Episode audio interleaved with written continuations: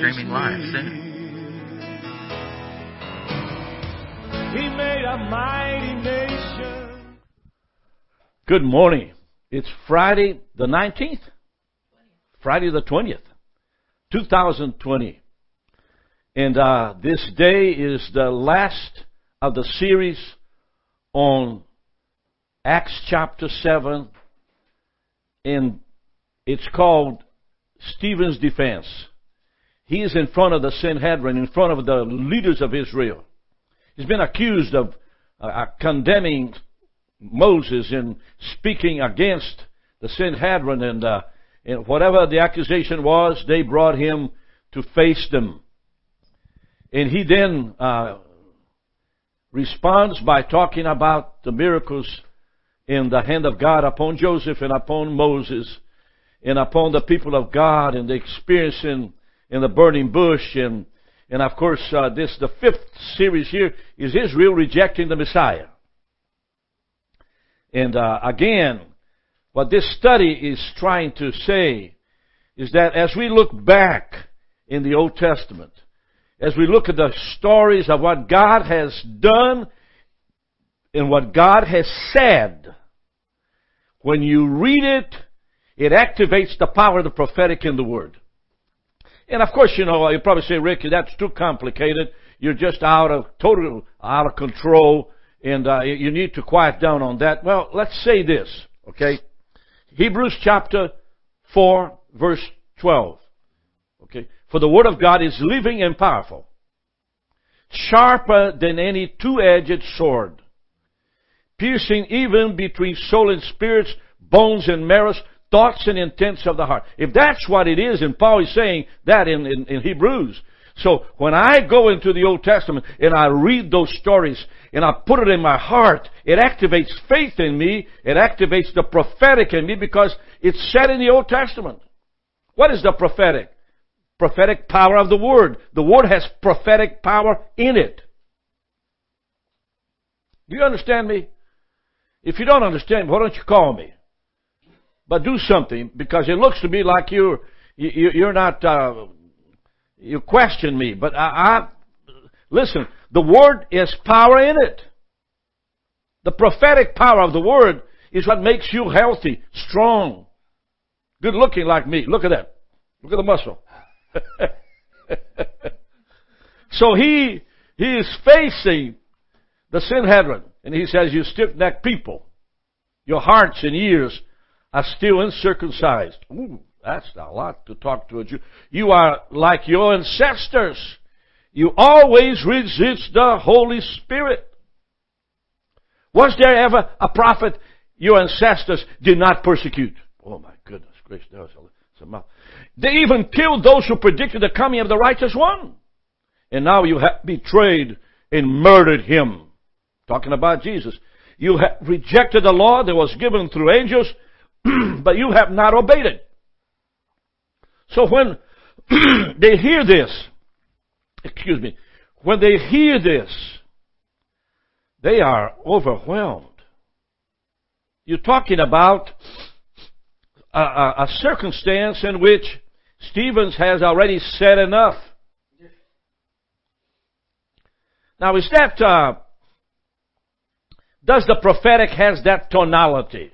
That's my question. Does the prophetic have that harsh tonality? You know, maybe the prophet could say, all of you have been too much now. You could quiet down a little bit and help us with the situation in Israel. And don't be so vocal now. And you'll be. No, that's not a prophet. That's a pastor that is running for his job. Okay? Jeremiah 23:10. Is an example of the prophetic. You land of adulterers. You don't hear that in America anymore. You know, I mean, I haven't heard one prophetic voice in the internet that, of course, you know, there is a lot of prophetic voices. Don't tell me wrong. I just haven't heard it. Because of the curse of the land lies parched, and the pastures in the wilderness are withered. The prophets follow an evil course and use their power unjustly. Both prophet and priests are godless. Even in my temple I find their weakness, declares the Lord. That's Jeremiah. You know, you probably say, They will kill you up there in downtown Athens if you speak like that. You know? Who is this? Now, but that's the... Listen, let me read this verse again to you just a little bit. It simply says, both prophets and preachers are godless. Even in my temple, I find wickedness, declares the Lord. Now, I know it's harsh. I know it is. Does it fit today's world? Are there godless preachers? Oh, I tell you. There's a lot of them. It's become a money machine. And so you don't ruffle the feathers because you want to make sure they are very taken care of and depend on you because you just don't get mad. But the prophetic has a little in it. And you have to sort of understand the prophetic because it doesn't come soft, it comes strong, tough. So Stephen speaks of as a mature prophet, even though he was young in years, you know, uncircumcised hearts and ears. That's a tough word to a prophetic, to a priest. What does it mean? Hearts and ears completely separated from God, who made the physical circumcision as a token to their allegiance. So Stephen uses the same words to the Jewish priests as in the Old Testament. I mean, I know it sounds odd. I know it sounds out of balance. But listen, Deuteronomy 10:16. I'm going to read to you because it's in Deuteronomy. It's in the Pentateuch. It's in, circumcise therefore your foreskins of your hearts and be no more stiff-necked.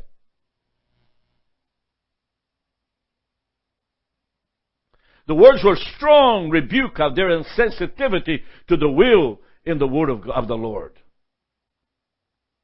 The miracles and those signs and wonders performed by God through Jesus Christ our Lord were not only rejected, but totally rejected in the life of Stephen.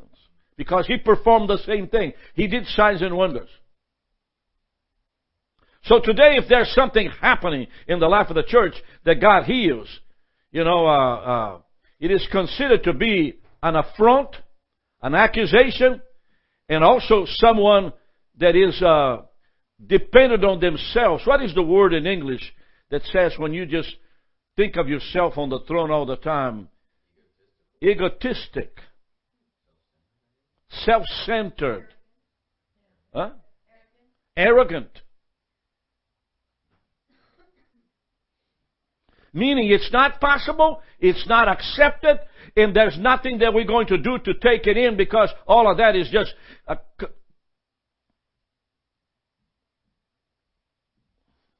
all of that is really charismatic. Let me tell you this. The country of Brazil, at this very moment, has 40% of evangelicals, Baptists, Presbyterians, Methodists, Assemblies of God, all of them look the same. What turned the largest country in South America to Jesus Christ? The power of the prophetic. So don't talk to me that somehow your theology doesn't fit South Americans. You're listening to one of them. So, as you look at the testimony of Stephen, was there ever a prophet your ancestors did not persecute? It's kind of interesting, you know. It's really interesting that it's sort of Moses, Jesus, Joseph were all rejected. Our Lord stated the same. Listen to what Jesus said, what the Word said, Old Testament says in 1 Kings 19:10. And the word of the Lord came to him, "What are you doing here, Elijah?" And Elijah replies, "I have been zealous for you, Lord Almighty God. The Israelites have rejected your covenant, tore down your altars, put your prophets to death with the sword. I'm the only one left, and now they are trying to kill me too." Even Nehemiah. But they were disobedient and rebellious against you. They turned their backs on your law. They killed your prophets.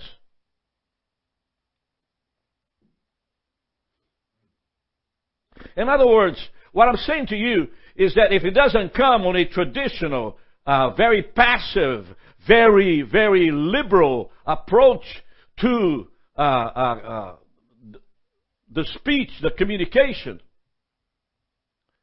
it's not going to be accepted.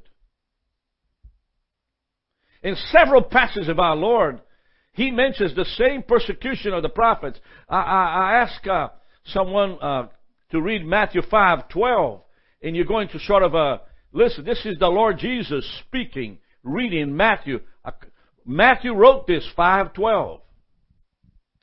Yes, Matthew 5:12 states, "Rejoice and be exceedingly glad, for great is your reward in heaven, for so persecuted they the prophets which were before you." For so persecuted they the prophets which were before you. How about Matthew chapter 5, verse 30, John? Go ahead. Yes. "Again, you have heard that it has been said by them of old time, you shall not forswear yourself, but shall perform unto the Lord your oath." Yes, yes. Look at look. "Wherefore ye be witnesses unto yourselves that ye are children of them which kill the prophets. Fill ye up the measure of your fathers. Ye serpents, ye generation of vipers, how can you escape the damnation of hell?" This is Matthew 5:12 from the mouth of our Savior. Look at next scripture, and you're going to be overwhelmed by Luke chapter 13, verse 33 and 34.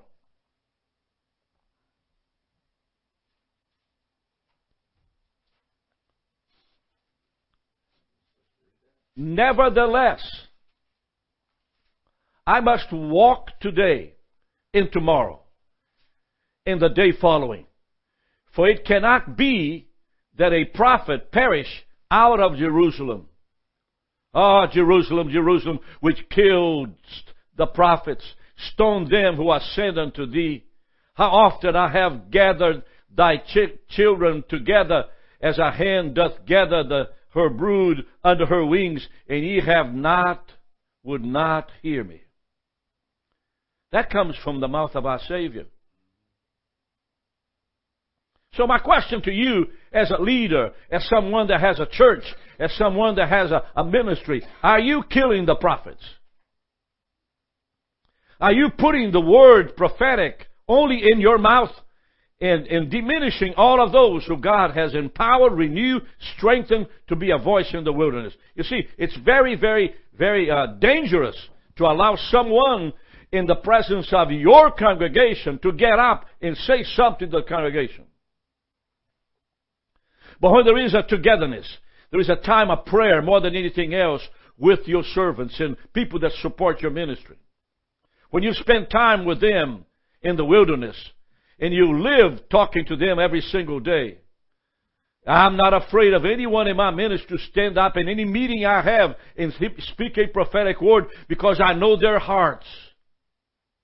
But it's impossible when you have a 3,000, 5,000 congregation that you barely see only through the internet and perhaps at 30, 40 feet from the pulpit.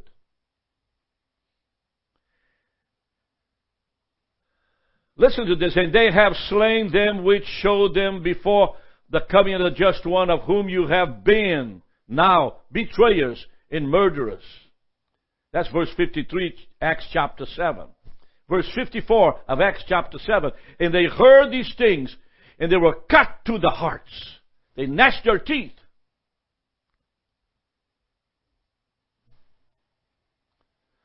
So the response is normal that they would gnash their teeth and become angry and bitter, I guess.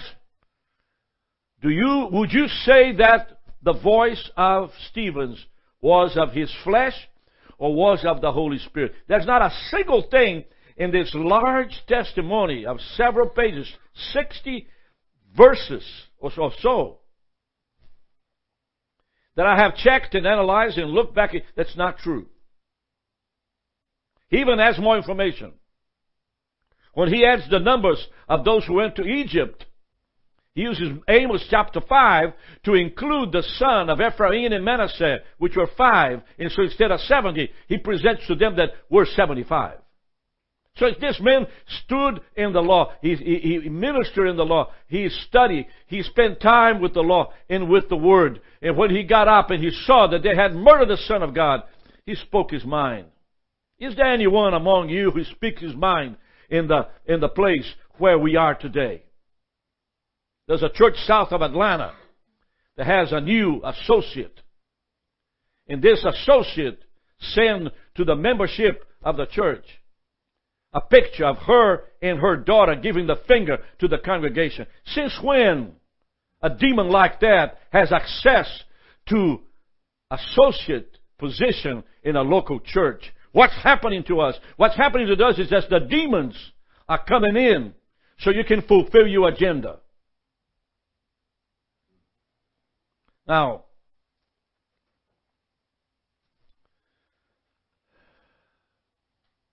I want to pray with you today, and I want to ask you that you'll be able to speak to me and talk to me about this. Is there something else there, John? Okay. And they heard these things. They were cut to the hearts, and they gnashed their teeth. And of course, verse 54. John, would you open your Bible in Acts chapter 7? Read for me verse 55. Verse 55 states, But he, being full of the Holy Spirit, looked up steadfastly unto heaven, and saw the glory of God, and Jesus standing on the right hand of God. Now this is Matthew, you know, the money collector. He is simply saying this to you and I today. Being full of the Holy Spirit, he looked up into heaven, and he saw Jesus standing. Is that right? Not sitting down. Is that right, John? Standing. Matthew 5, 55, 55.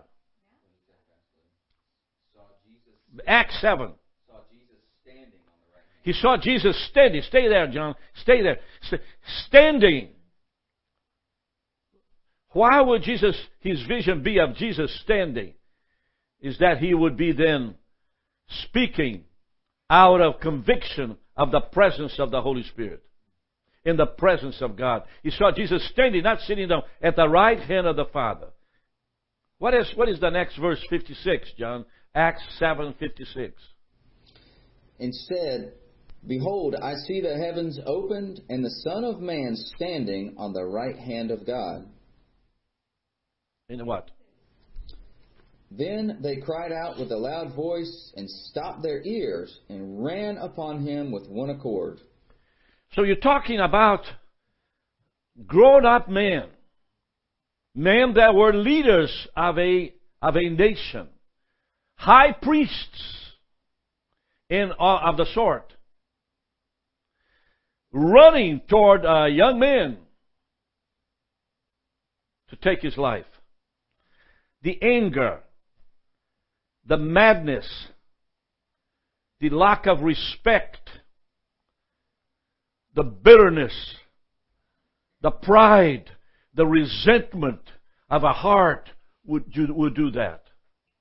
There's no grace. There's no kindness. And so what you have then is simply a testimony of how balanced, how normal they were in those days. Who were they? Well, first of all, they were politicians. They were governed, ordered by the Hellenistic or the Roman Empire. They weren't appointed by God to be high priests. Not one of them. So when you're not appointed by God to be a priest, you become an ungodly priest. And you begin to persecute people, harass them, belittle them, isolated them.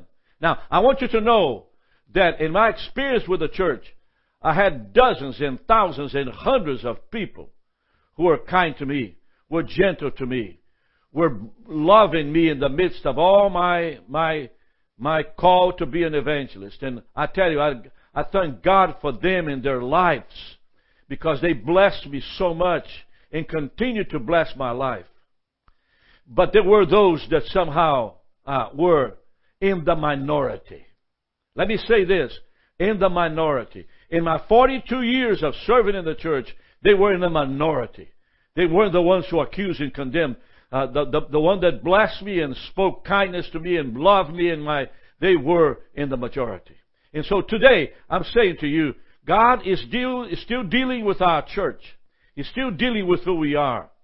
And many of our leaders are men and women of God, full of the Holy Spirit, that decide and desire to see this church grow out of chaos and become a blessing to the nations. I invite you today to continue to listen to RBM. By the way, we're going to be here every single day, Monday through Fridays, and Saturdays and Sundays, and from 9 o'clock until 12.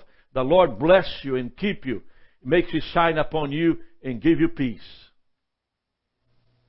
From the seed of Abraham, and led them through the wilderness into the promised land. In boundless love and mercy, He gave His only Son, who became the sacrifice for everyone. Oh, God's mercy, so amazing to me. Oh, God's mercy, so amazes me. To every generation, He gives the joy of His salvation. Oh, God's mercy, so amazes me. As I watch the world around me, I can